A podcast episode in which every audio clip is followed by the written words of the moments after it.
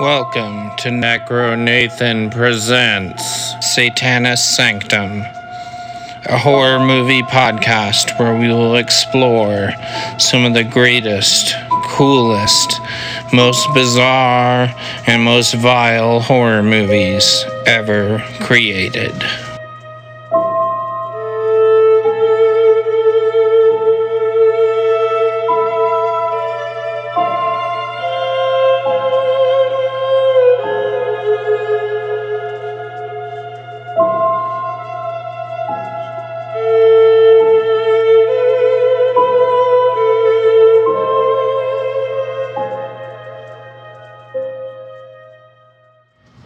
Welcome, horror freaks. This is NEKROnathan Presents Satanis Sanctum. Thank you for joining us for this, our third episode, where we will be discussing Alfred Hitchcock's Psycho Uncut. I am joined this evening, as always, by the Witch of Midway. Hello, horror freaks. How are y'all doing tonight? And tonight's special guest from the Horror Movie Warriors podcast, the host of the Horror Movie Warriors podcast, Latrice.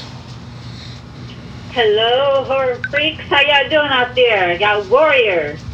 Yeah, definitely. It's gonna be it's gonna be a really fun one, I think. I think so too. Um, we just uh, Witch of Midway and I just rewatched uh, Psycho Uncut. Really good. Um, we're gonna get right into it. Um, we'll start with Miss Latrice for the first question. Uh, what was your overall take or mini review of Psycho? Now, you know, to be quite honest, I didn't like Psycho at first. I've seen Psycho many times. I actually saw it when I was younger. When I was, uh, I had to be about maybe 9, 10, or 11. I was at Oh, wow. my cousin's slumber party. Yeah, at my cousin's slumber party, and they had, uh, they had Psycho, Footloose, and there was a movie, another movie that we saw. All horror I movies, of course. remember, but I know we saw Psycho and Footloose. Uh, Psycho, I did not like because because it was a slow burn, and if if you guys listen to my po- podcast enough, you will know that I do not like slow burn movies. But but what's your take it, now? It, did grow, it, it has grown on me over the years. Yeah. I can't say I can't say that I I gung ho for it. I can't say that I really like it. I can't say that, but I can say that it has grown on me over the years. I um I appreciate it for what it is. Yeah. It is uh it is a masterpiece. It, it you know uh, in terms of being a horror film from back in the fifties sixties. 60, Mhm. yeah, 1960, yeah. Yeah, it, it, it is a masterpiece in horror. Yeah. And that a lot of that had to do with Alfred Hitchcock. Oh, He yeah. was a master of horror because he, you know, the way that he cut his movies, the way that he scared us. Mm-hmm. Yeah. So that's what makes it a masterpiece. Well, and yeah, and we'll get into it more as we go, but also, you know, we can't forget uh, all of the many, many, probably even dozens upon dozens of horror movies that were directly inspired by this movie. Oh yeah, for sure. Oh yeah, You know, a lot of them were. And of course, we have to give it up for Jamie Lee's mother. yeah, Janet Leigh. We Yeah, have to give it up for definitely. Her. She, she was a good actress. She was. Yeah, as Marion Crane, she does a really good job of uh, acting with her face, which her daughter, Jamie Lee, um, happens to be very good at too. Later on, uh, actually, 19 years later in John Carpenter's Halloween. Um, Yes. Or actually, sorry, 18 years later in John Carpenter's Halloween. Um, Both really good emoting with their faces and their eyes. Mm-hmm. Um, I would say my overall take. I mean, it's definitely you know it's more of suspense and thrills, um, and then has pings of horror uh, with the the kills and everything. What's interesting about this movie is it's you know basically our first slasher um, and the model on which John Carpenter, Yeah. cre- uh, you know, essentially reinvented or reinvigorated the slasher in 1978 with Halloween. Mm-hmm. But it's really Psycho that you know, aside from the fact that it's not a teen drama, um, it is a slasher. Um, and provided the groundwork for you know such seminal works as John Carpenter's Halloween Right. Yeah. and all the others that followed. Right. So And John Carpenter, um, he actually considered uh, Jamie Lee Curtis being a Halloween, uh, kind of like uh, like a homage. yeah, an homage to her mother. That's beautiful. Definitely, yeah, I can being definitely see inside that. Yeah. Yeah. Well, what would you say, Witch of Midway? What is your overall take? So I am really, really big into old black and white horror movies. Um, Yeah. I love like the original House on Haunted Hill, um, those kinds of movies. Uh, the ones that, like, it's not you don't get to see the kills straight out, but it you get to use your imagination.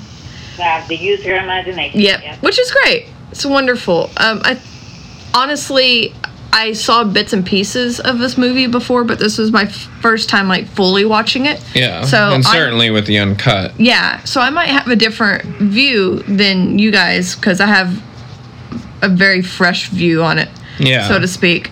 But I thought it was fun. Right. I loved it. Um, one of my first things I said in the credits was, "I really like this music." Like the yeah, music was and great. we are going to We get gonna more into that. the music for sure. But I think it's a movie that still holds up to today.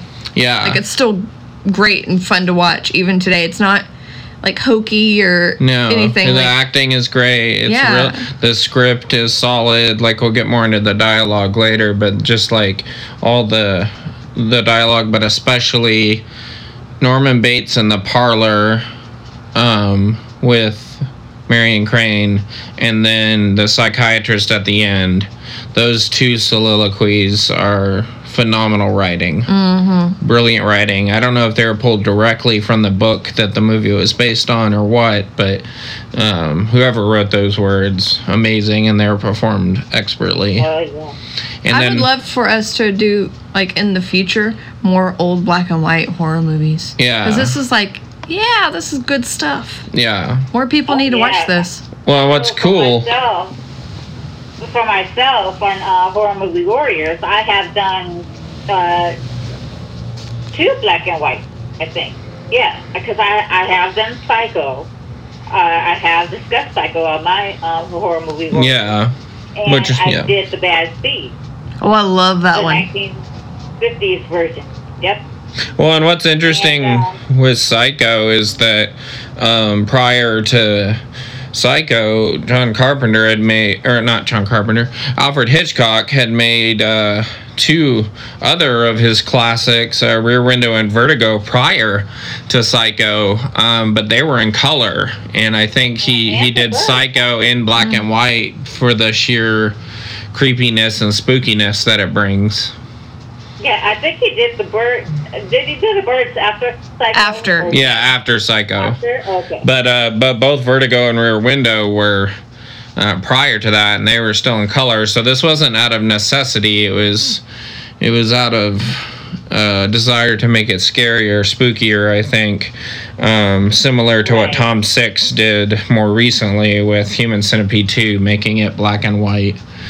Um, I, I the reason I actually mentioned this is because uh, we watched Psycho Uncut on in 4K Mm, it was um, on the Alfred. It, it comes in 4K in the Alfred Hitchcock Classics collection uh, that just came out on 4K, which actually has Rear Window, Vertigo, Psycho, and The Birds. Um, it looked phenomenal in 4K. It still looked like an old timey movie, and still, but it looked like it was a, a, a hybrid of a film that had been filmed in 1960, but also looked nearly at, nearly as pitch perfect as a movie filmed in 2021. Like it's just very That's much cool. a yeah. uh, really nice resolution. Um, everything was crystal clear, and um, but it still had Oh, that yeah, old timey aesthetic. yeah. Yeah. So, um, I guess we'll move on to our next Yeah. question. Wh- Which uh, do you know what it is? I do. All right, Witch of Midway? What is our next question? Favorite kill or death? Favorite kill or death? And uh, we'll go to Miss Latrice again for this one. And that's easy. My favorite death is actually, of course, Marion Crane. Marion Crane, the shower scene. Tell us why. Yes, yes. I mean, I mean, uh, she's the first kill, and uh, Yeah, she's one of the only kills, I think. But, uh, but one of the, um, two. Yeah, The the way that they showed it was so good. The way that they started, I should say. Definitely. because we really didn't we really didn't get to see any anything. We just heard her screaming and saw the hand movement, but that was all we needed. That was Mhm. all we needed. We we didn't need to see any of the blood. We didn't need to see any of the actual stabbing. We pretty much knew what was going on. Yeah. Yeah, it's interesting because uh, you know we watched the apparently the uncut version was uh, Alfred Hitchcock's original cut of the film, and when the film premiered in 1960, it was actually released uncut. Um, but apparently after that. Um, censors had stepped in and they cut out some of the blood and violence and every theatrical re-release and every video release of psycho until this 4k r- release has been an edited version of psycho um, and it, it's interesting that uh, you mentioned, you know, we don't really see anything in the shower scene. In the uncut version, we do uh, see the knife slash across her abdomen at one point. Yeah. Um, and of Oh, course, really? the yeah, Uh, they added that. That's added back in. We see that slash across the abdomen.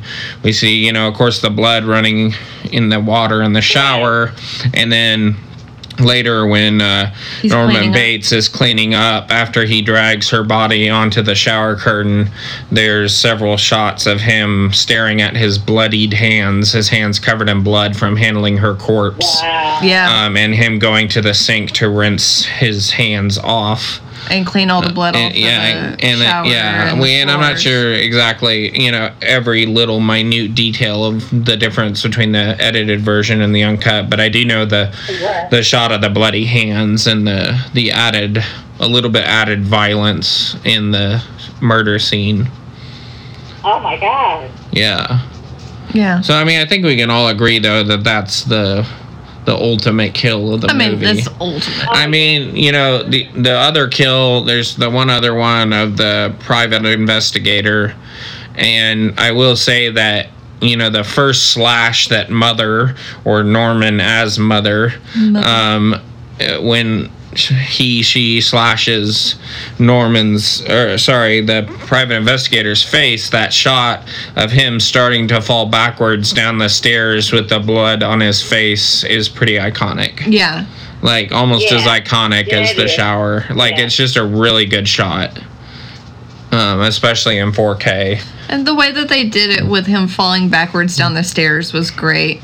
It- you don't like Yeah, actually see and him I like. think it was from the point of view of Norman, wasn't it? Yeah. Yes, Yeah. it was. Yeah. And so it's like that first slash, big slash, and then he tumbles down the stairs, and then Norman, as as mother, follows him, and then we get several shots of the knife being raised and slammed down into his body, with the knife becoming increasingly bloody along the way.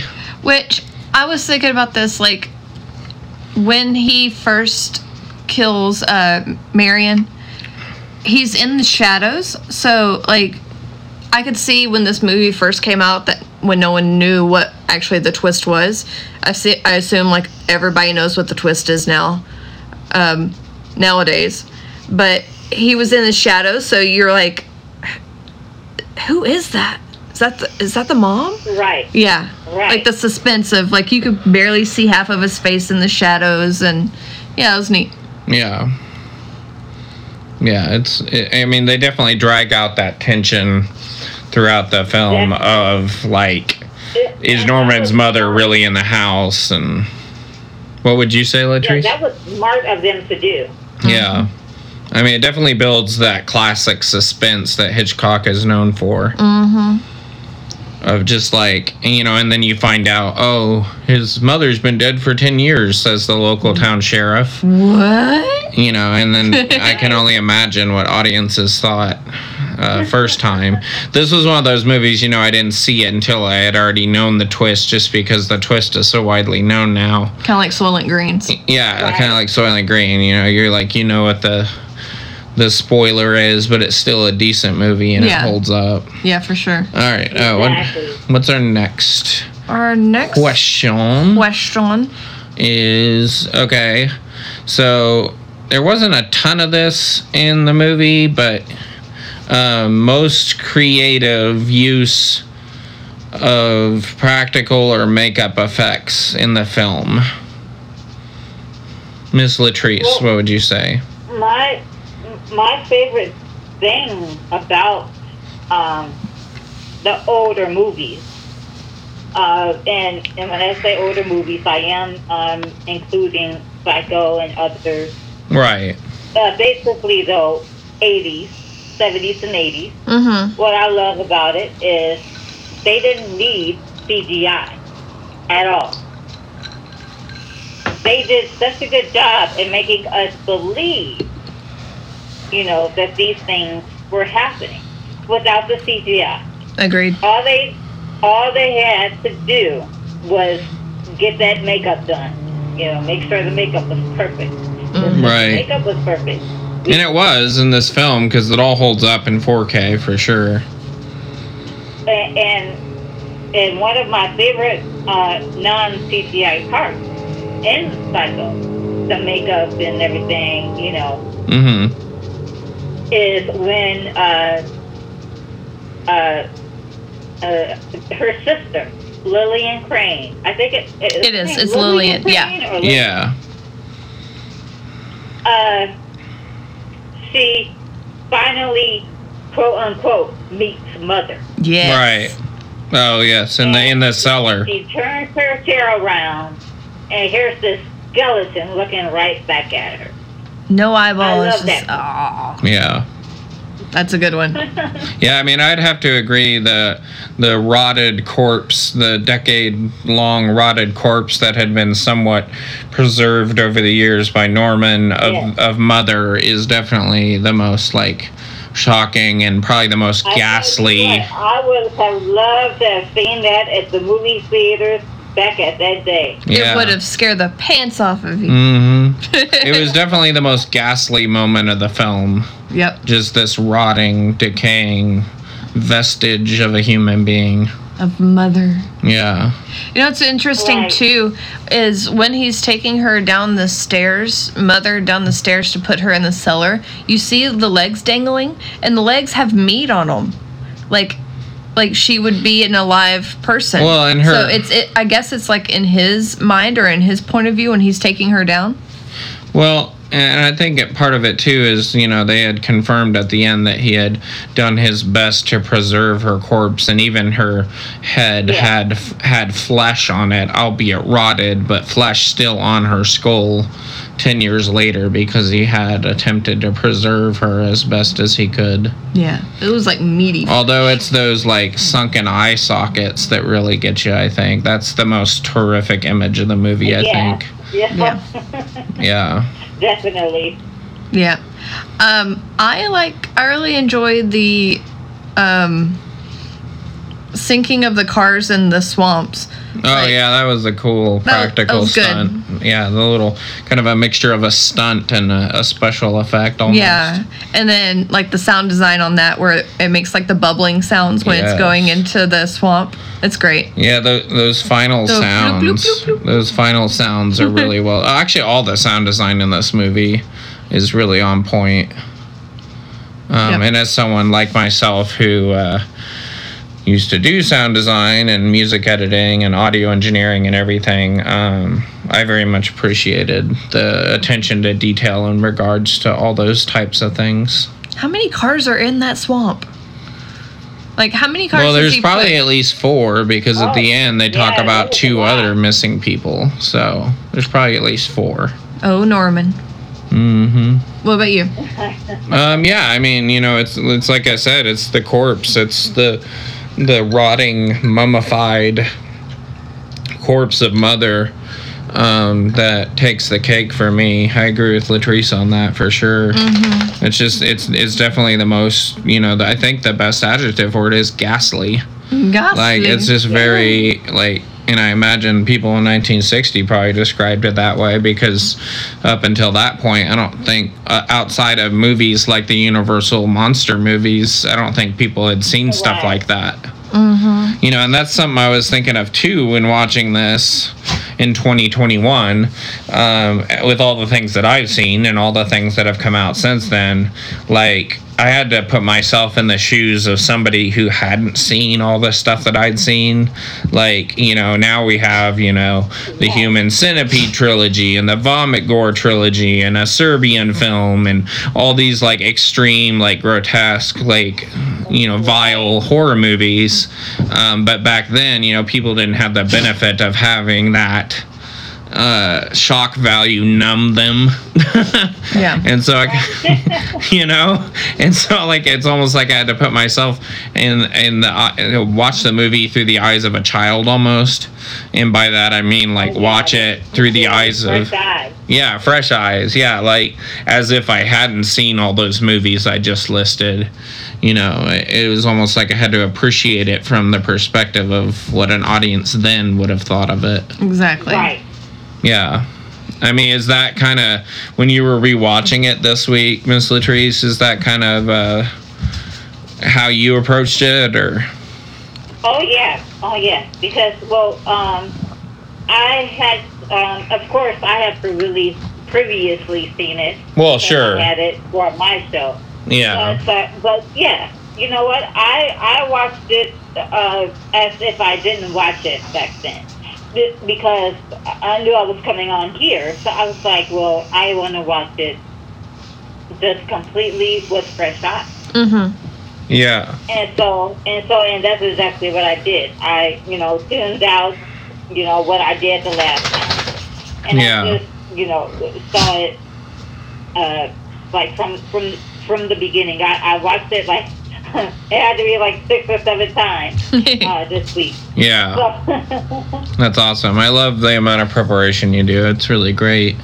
All do right, too. oh yeah, I think we will move on to our next question. Also, I'm going to tell any of the listeners if you hear stuff in the background, we have a puppy that is massacring his um Toy, yeah, that he got our, for that's our dog Hardy. Um, he's having a good old time right now. He's Yeah. our he's our son, so you may hear him from time to time. All right, so uh, the next question is is one I I, I love um, because it can really be anything. Um, but uh, and we'll start with Miss Latrice again. Um, the question is favorite moment with favorite character.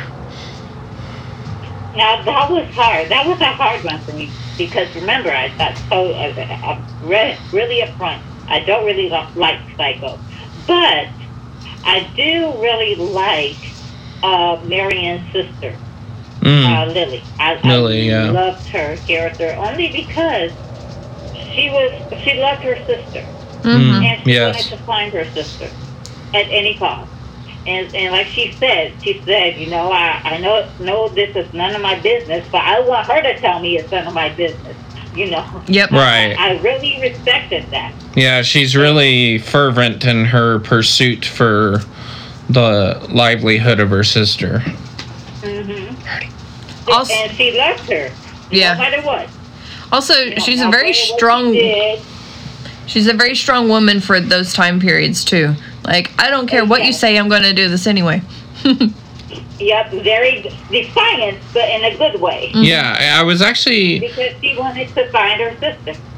I was actually really pleased with the way that Alfred Hitchcock treated the women in in this film. Um, it was definitely not reflective of the general sentiment of the time.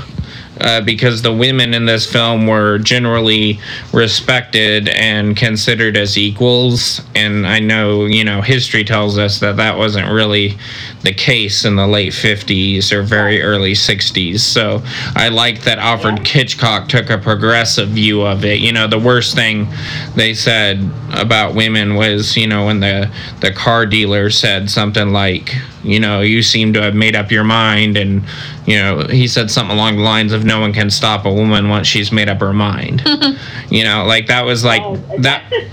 Yeah, it- exactly. and it, it wasn't so much a slight as just like that, but that was like the most negative thing that was said about women. Like the women were welcome in the conversations with the men. No one was asking, "Where's your husband?" or you know, like Oh, yeah. like there was none of that in this movie. It was, I think, a very, you know, kind of like.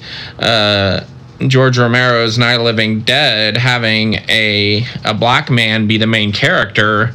This movie was yeah. what what what Night of Living Dead for did for having a black man as the main character for its time period is what Alfred Hitchcock did for women with Psycho. What's that? It broke barriers. Yeah, and I think this movie breaks some barriers too with the you know the way that essentially treating the women characters as equals to the men. What was your favorite moment with Lillian? Oh yeah, what's your favorite moment with her? Oh, oh, definitely. When she, uh, when she told Sam, she said, "I know this is none of my business, but I want her to tell me it's none of my business." Mm-hmm. That was my, ex- that was actually Oh, yeah. my favorite quote from her. I love it. What would what would you say? Because it showed that she loved her sister and she respected her sister. If her sister told her to butt out, she was going to butt out. But she wanted her sister to tell her first. Right, That's a good sister. that's true. so what would you say, Witch of Midway? Uh, my favorite character, um, since I love old old movies, I love the way that they used to talk in the old movies, like Yeah. the, you know, the old Oh, gangster yeah. movies and like, Yeah, see? yeah, see, we're gonna go investigate. So my favorite person was the PI investigator. I just love him. He was pretty uh, stereotypical or cliche. Are you sure that's all the story? There's nothing else that you're hiding from us. Now, just a moment ago, you said this. Now you're saying this. Hmm. Hmm. And uh, actually, I think part of that was in our imagination because we were creating corny lines for We him were. to say during the pauses. we were like, I'm going to call him on this phone, see? I'll tell him what's the what. yeah, like, you know, like he didn't say it, but like there was long enough pauses in this Mm-hmm. movie to where this movie could be like Mystery Science Theater 3000, you know? That's- and yes, I just use that as a verb.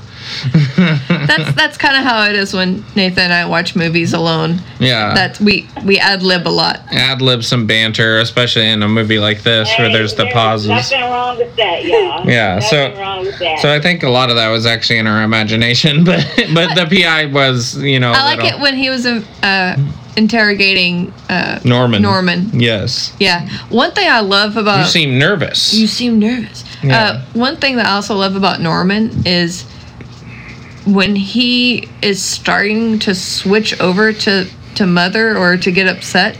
The it's very subtle, but the bottom his bottom lip quivers just a little bit. Like good job to that actor. Mm. Almost like he's Anthony Perkins is trying to restrain the transition, mm-hmm. which they discuss at length at the end. yeah, I was like, but his bottom lip's twitching just a tiny bit. Yeah. Every time that he's starting to get a little upset, like he twitches just a little. Yeah, he did a really good job with the kind of double role that he played. Your turn. Um, I have several. Um, I well, I'll say the one with Janet Leigh first. The uh, Marion Crane. Um, I love the sequence after she's left the car dealer and switched cars and everything, and she's driving at night, and we're hearing all the audio of the people talking back home like later on like the next day or something of like where is she? And let me know as soon as she gets here. And all this other like audio playing in the in the background. And it's not so much that she's hearing it you know she's not hearing it because it's happening off screen at a different place and time. But the uh, emoting the emoting she does with her face and just the dread and uncertainty and fear that she exudes through her micro expressions on her face while driving at night. Brilliant acting, incredible scene. Um, it's almost like she's using micro expressions to react to the the audio we're hearing, but even though we know that she's not actually hearing it, it's almost like though what we're hearing could be like what she's imagining is going to happen. I think that is what it is. I think Yeah. it's, you know that's what how I was just thinking. I was Yeah. thinking Yeah. it was part of her imagination. I mean, it could go either way. It could be her imagination, or it could be just informing the audience. But either way, like her her emoting in that scene with just her face yeah. was was pretty incredible. Yeah. Um, now she's, you know, probably my second favorite character. My my favorite character, of course, is Norman Bates and his multiple personalities. Um, and with him, I loved the parlor scene um, with uh, Marion Crane. Um, where he kind of goes off on her and gets a little like upset, and he starts like defending himself or his mother or something. Well, she she implies that he should put her in a home. Yeah, that she- he should put her in Oh, yeah. in an institution, and he gets really upset. And what follows is a really nice soliloquy, really well written and very well Definitely hit a acted. nerve, that's for sure. Mm-hmm. Yeah, Which makes us think um, they don't actually say it, but I think that he's been in an institute before. Yeah. Because the way that he describes because it, he the- even asked, "Have you been to a place like that?" Implying that he had. like mother had probably put him there at one point. Right. Yeah. Which would what we learn about his history at the end with, you know, having kind of gone into psychosis after his dad died and then especially so after um, his mother took a lover and he went off the deep end and axed him and everything. Um, he definitely probably had been institutionalized before, which leads me to the the ending. Uh, I love the the last sequence with uh, with Norman in the jail cell where mother is speaking in his head. And again just another brilliant scene with micro expressions and emoting of the face. Like you can see his eyes darting around as mother talks. Um, and then as mother delivers the final lines of the film um, he just wouldn't hurt a fly. creepily yeah I, wouldn't- everybody knows i wouldn't hurt a fly. And he just creepily and menacingly turns his eyes upwards towards the camera and has this evil grin on his face.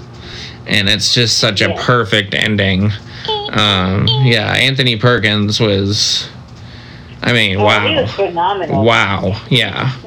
I He mean was phenomenal. yeah i mean i just love you know he played Talk about he a played great actor. yeah, Yeah. I mean, he played nervous good. He played threatening good. He played uh, a person pretending to be normal when they're not good.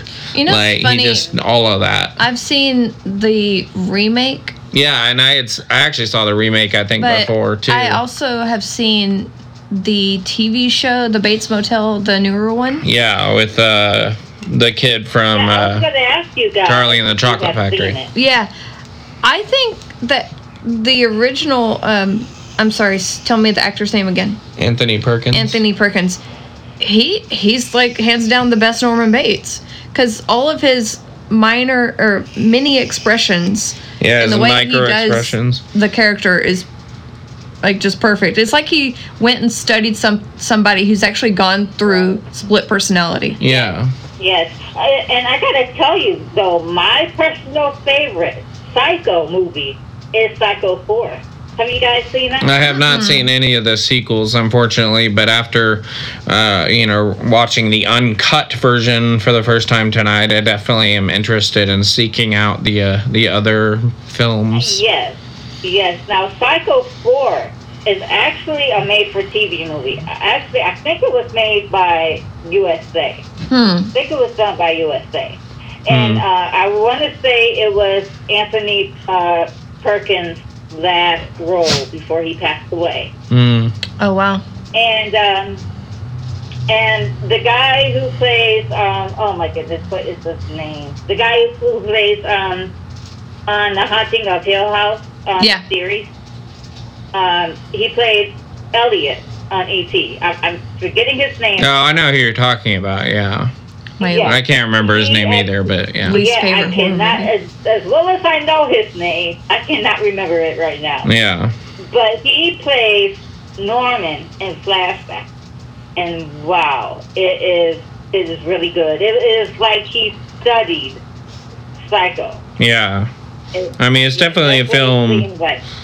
It's definitely a film that can be studied for sure. Um, very uh, intriguing and intricate film from a performance standpoint. Yes. All Very much right, so we will go on to our next um, question, and uh, that is favorite song or musical theme in the movie. Um, and I think we'll, we'll start with the Witch of Midway. Um, so my favorite is of course the opening song. The opening titles, or Yep. I guess psycho theme that, uh, that plays throughout the film. Yep.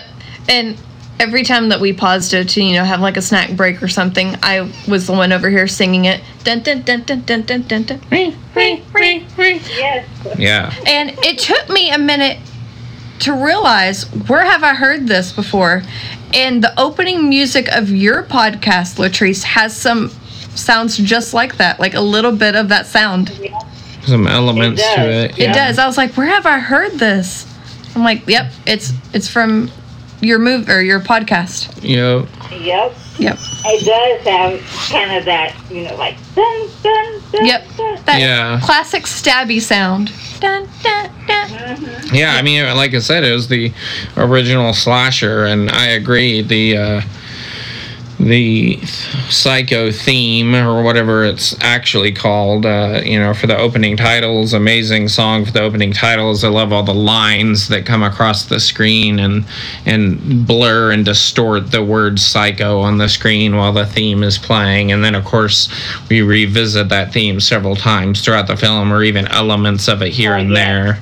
So, uh, what would you say, Miss Latrice? Are you kind of on track with all that, or? I, I actually uh, agree with the Witch of Midway. Yeah. because I, uh, I, you know, the the song is just so iconic. It's Yeah. very iconic now. And do you know they actually put that song um, or that score in um, Halloween H2O. Yeah, see, I, I knew I had heard it in another horror movie, or at least one other horror movie. Oh, And yeah, that's, that's H2O. yeah. Uh, when Janet Leigh is talking to her daughter, Jamie, Jamie Lee, uh, in the parking lot. And uh, Oh, yeah. Because they also have the car from Psycho in there. So yeah. All right, we're gonna have to go back and watch it now. A, a whole homage to Psycho. So Yeah. Wow. That's Well, awesome. and I love how how much Jamie Lee looks like her mother. Like they really have kind I- of the same I facial think She structure. looks like her dad. I mean, we could see. I mean, one of the things that Witch of Midway commented on was almost right away was she could see some uh, Jamie Lee's facial features in Yeah. her mother. yeah, so, some of them. Yeah, yeah. I, I'm not. I, don't- I'm not sure that I remember what her dad looked like. So, um, Her, I think her, her dad was an actor as well. Uh, I think I saw him in one movie where uh, I I had took a college class, uh, uh, uh, like a uh, a movie class type thingy. yeah, where we would watch, you know, old movies and stuff. And I think one of his, they had one of his movies played. I forget the name of it right now, though. But, and I looked at him and I was like, oh my gosh, that is Jamie Lee Curtis's father, isn't it? yeah, Because he looks like a, I have to look up his picture for sure. Um, oh, for sure. yeah, but also like we were talking about with like the car going underwater and stuff like the just the sound Oh, effects yeah. in this movie, perfect. Um, Oh, yeah. you know the stabbing part in the shower, the sound effects of like well, the stabbing. And just like the uh, uh, any great film, the sound design and the music oftentimes went in tandem. Like that, you'd have a sound effect that would accentuate a musical note, or music that would serve as a sound effect. Um, different things like that. Very interesting. The interplay there. Let's see. Right. Quote or dot. Ah, yes. All right. Moving on, uh, we will go to Miss Latrice for this for favorite quote or dialogue from the film. Wow. Well, you you guys already know know that I loved it when she said, you know, she said, "Hey, I I want my sister to tell me that it's none of my business." I also like. um I loved it when Norman told Marion, "A boy's mother is his best friend." Oh yeah, Yep. yeah. Especially being a mother of a boy yourself.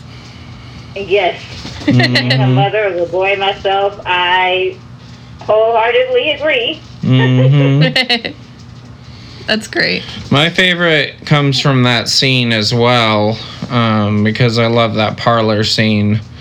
Um, I love it when Norman says, "We all go a little mad sometimes."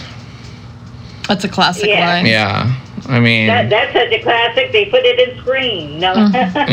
Yeah. I mean, it's just, but it's so. They did. It's not only a true maxim, but it's also interesting coming from his character. It's almost like his way of excusing his violent eccentricities. right. Big words. And it was foreshadowing for sure. Yeah, Oh, yeah, for definitely a dark omen in that moment. What would you say, Witch of Midway? What was your favorite dialogue or quote? It's also from the parlor scene too, where he's talking to her, but they're talking about the taxidermy birds that he does. Yes. And how he doesn't like to do taxidermy on any other animal except for a bird. And he says one of the reasons is because birds are frail and weak and they it's like they need to be stuffed.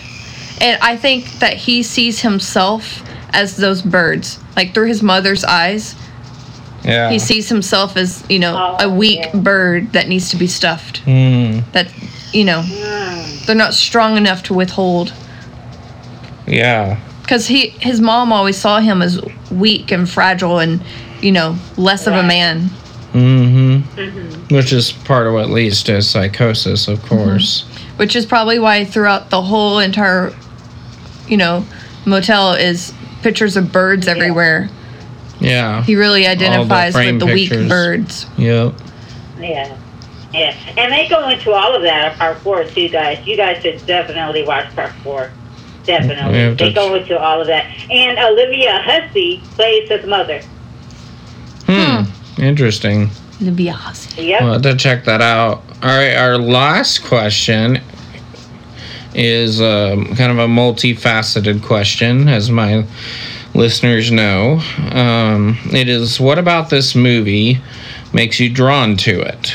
The story, the overall message, the actors or filmmaker, or perhaps nostalgia? What about this movie makes you drawn to it? And we'll uh, we'll start with Latrice. All right. Well, I think what um, drew me to it, uh, well, it definitely grow, grew on me and is growing on me because of the nostalgia. You know, Yeah. Um,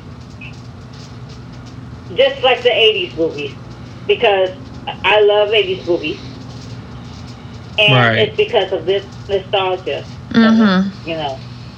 And um, let's see, see, the message isn't too bad either.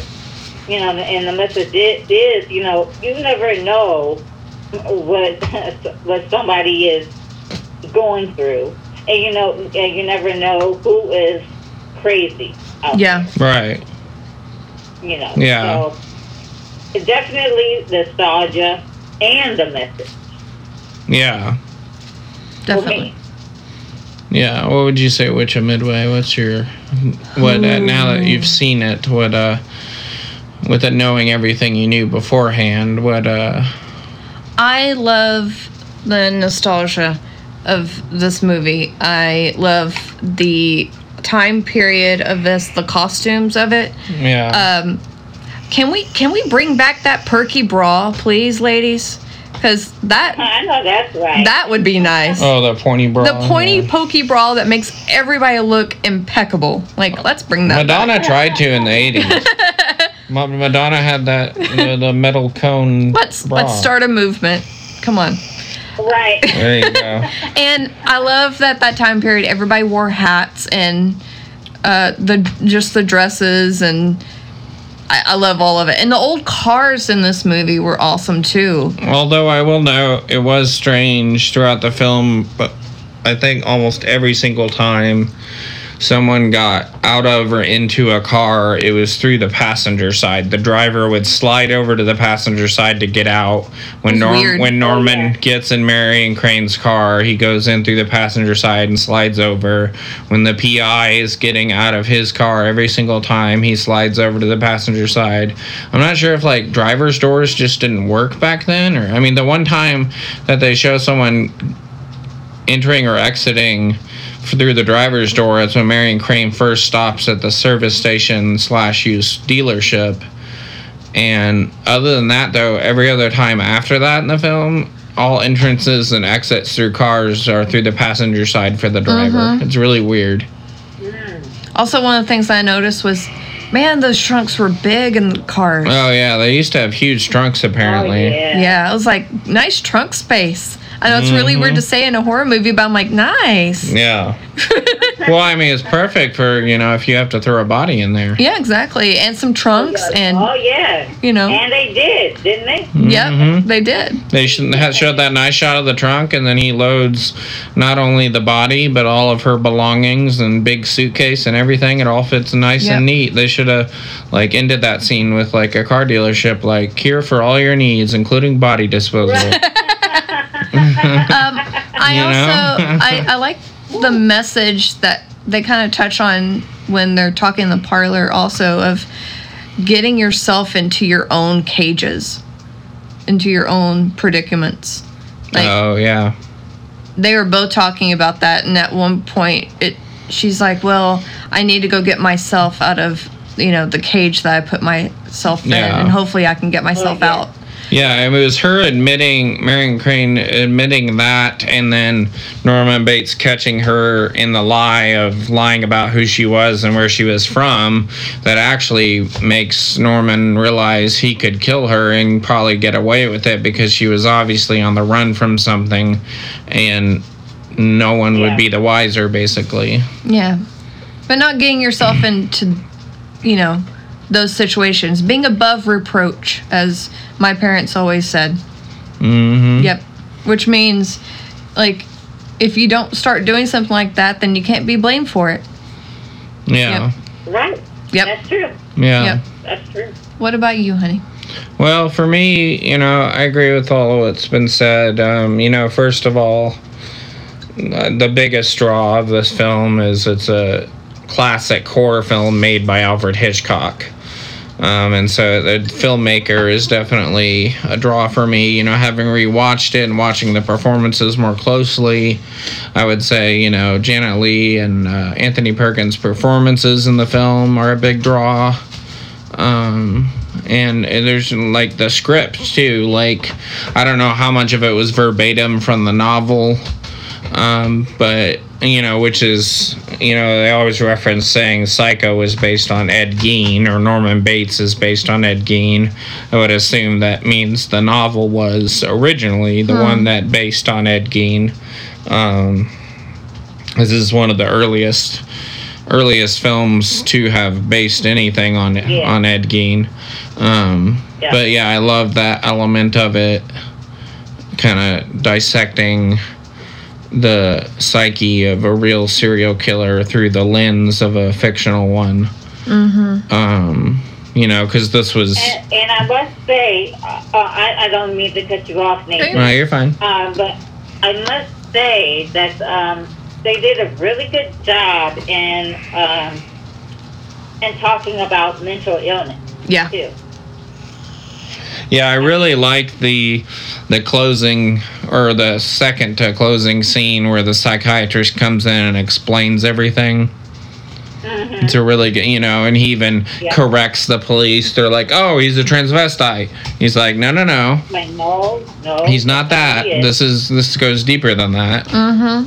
Mhm. This has nothing to do with deriving sexual pleasure from dressing as a woman. This is his way of keeping her alive, essentially. Yeah. Yeah.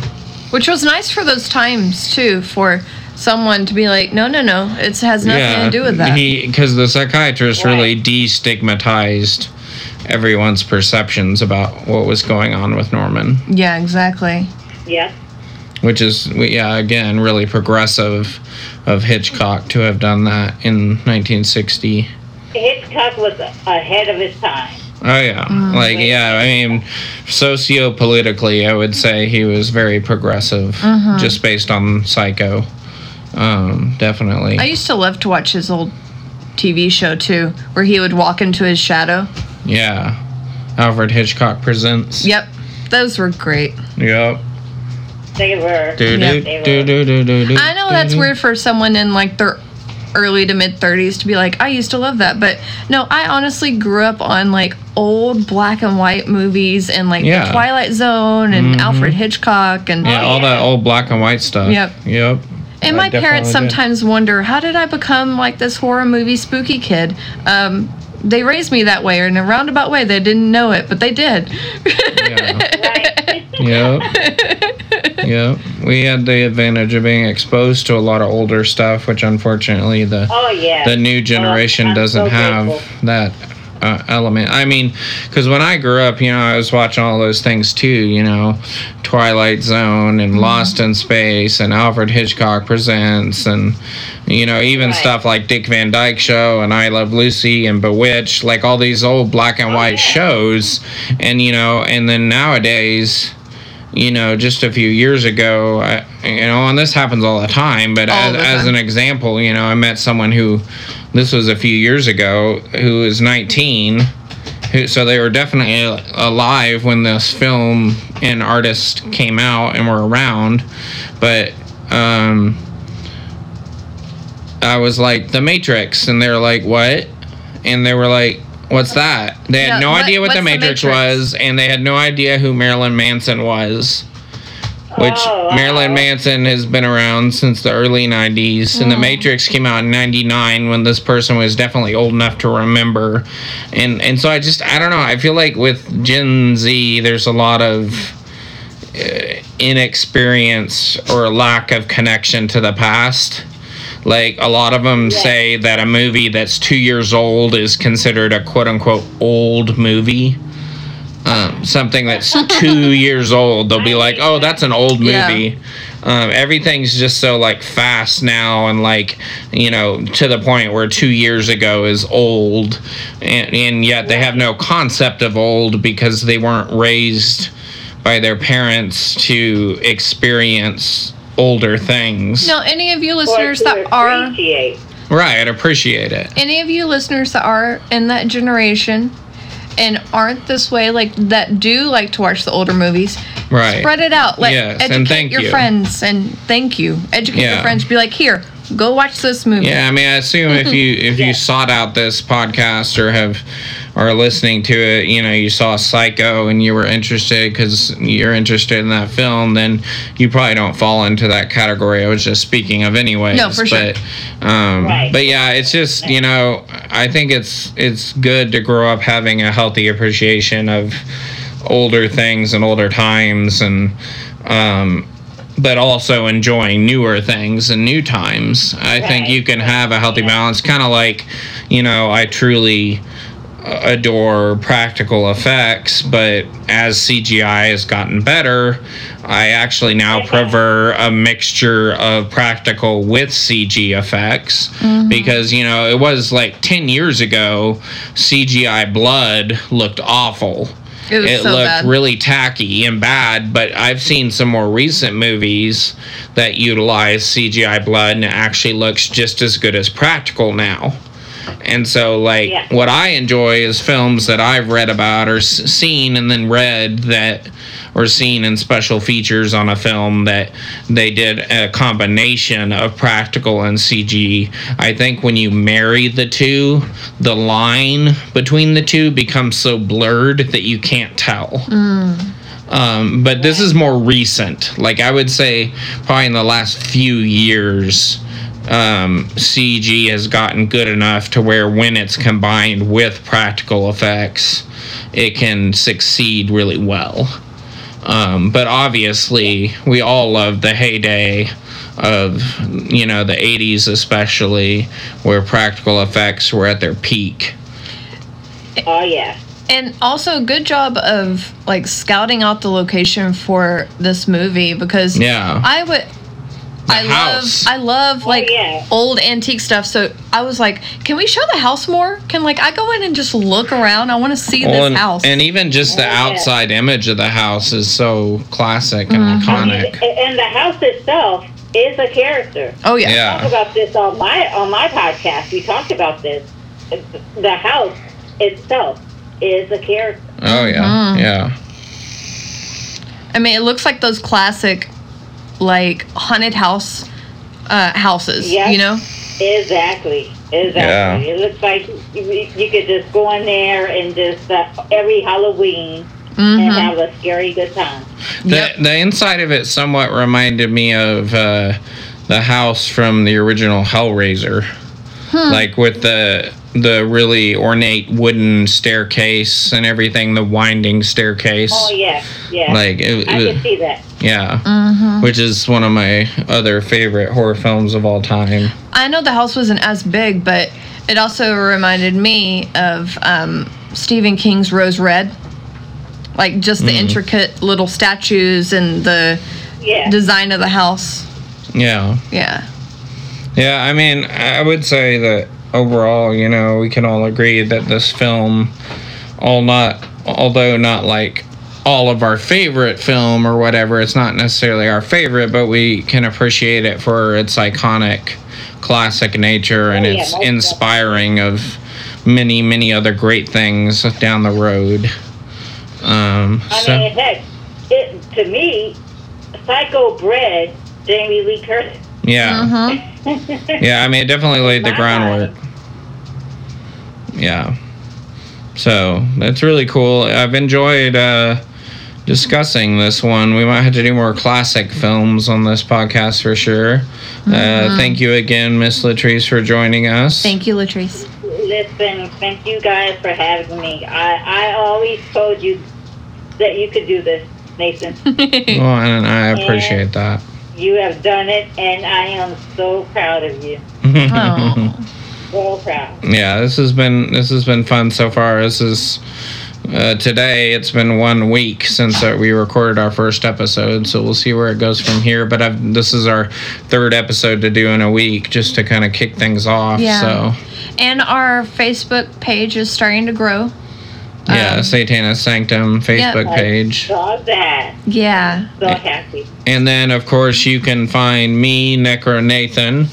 Um, on Twitter and Instagram, it's N E K R O N A T H A N. Twitter is my main uh, horror channel, my main social media channel, and then I also post on Instagram under the same. Um, so you can find me on there, and you can look up Satanis Sanctum or even Horror Movie Warriors on Facebook. Um, we'll definitely promote both of those. Come Um, join both of our yeah, pages. Come join both the groups. Be on the podcast. It's really fun. Um, and with that, I guess we will send it into the outro. Good night, horror freaks. Good night, guys.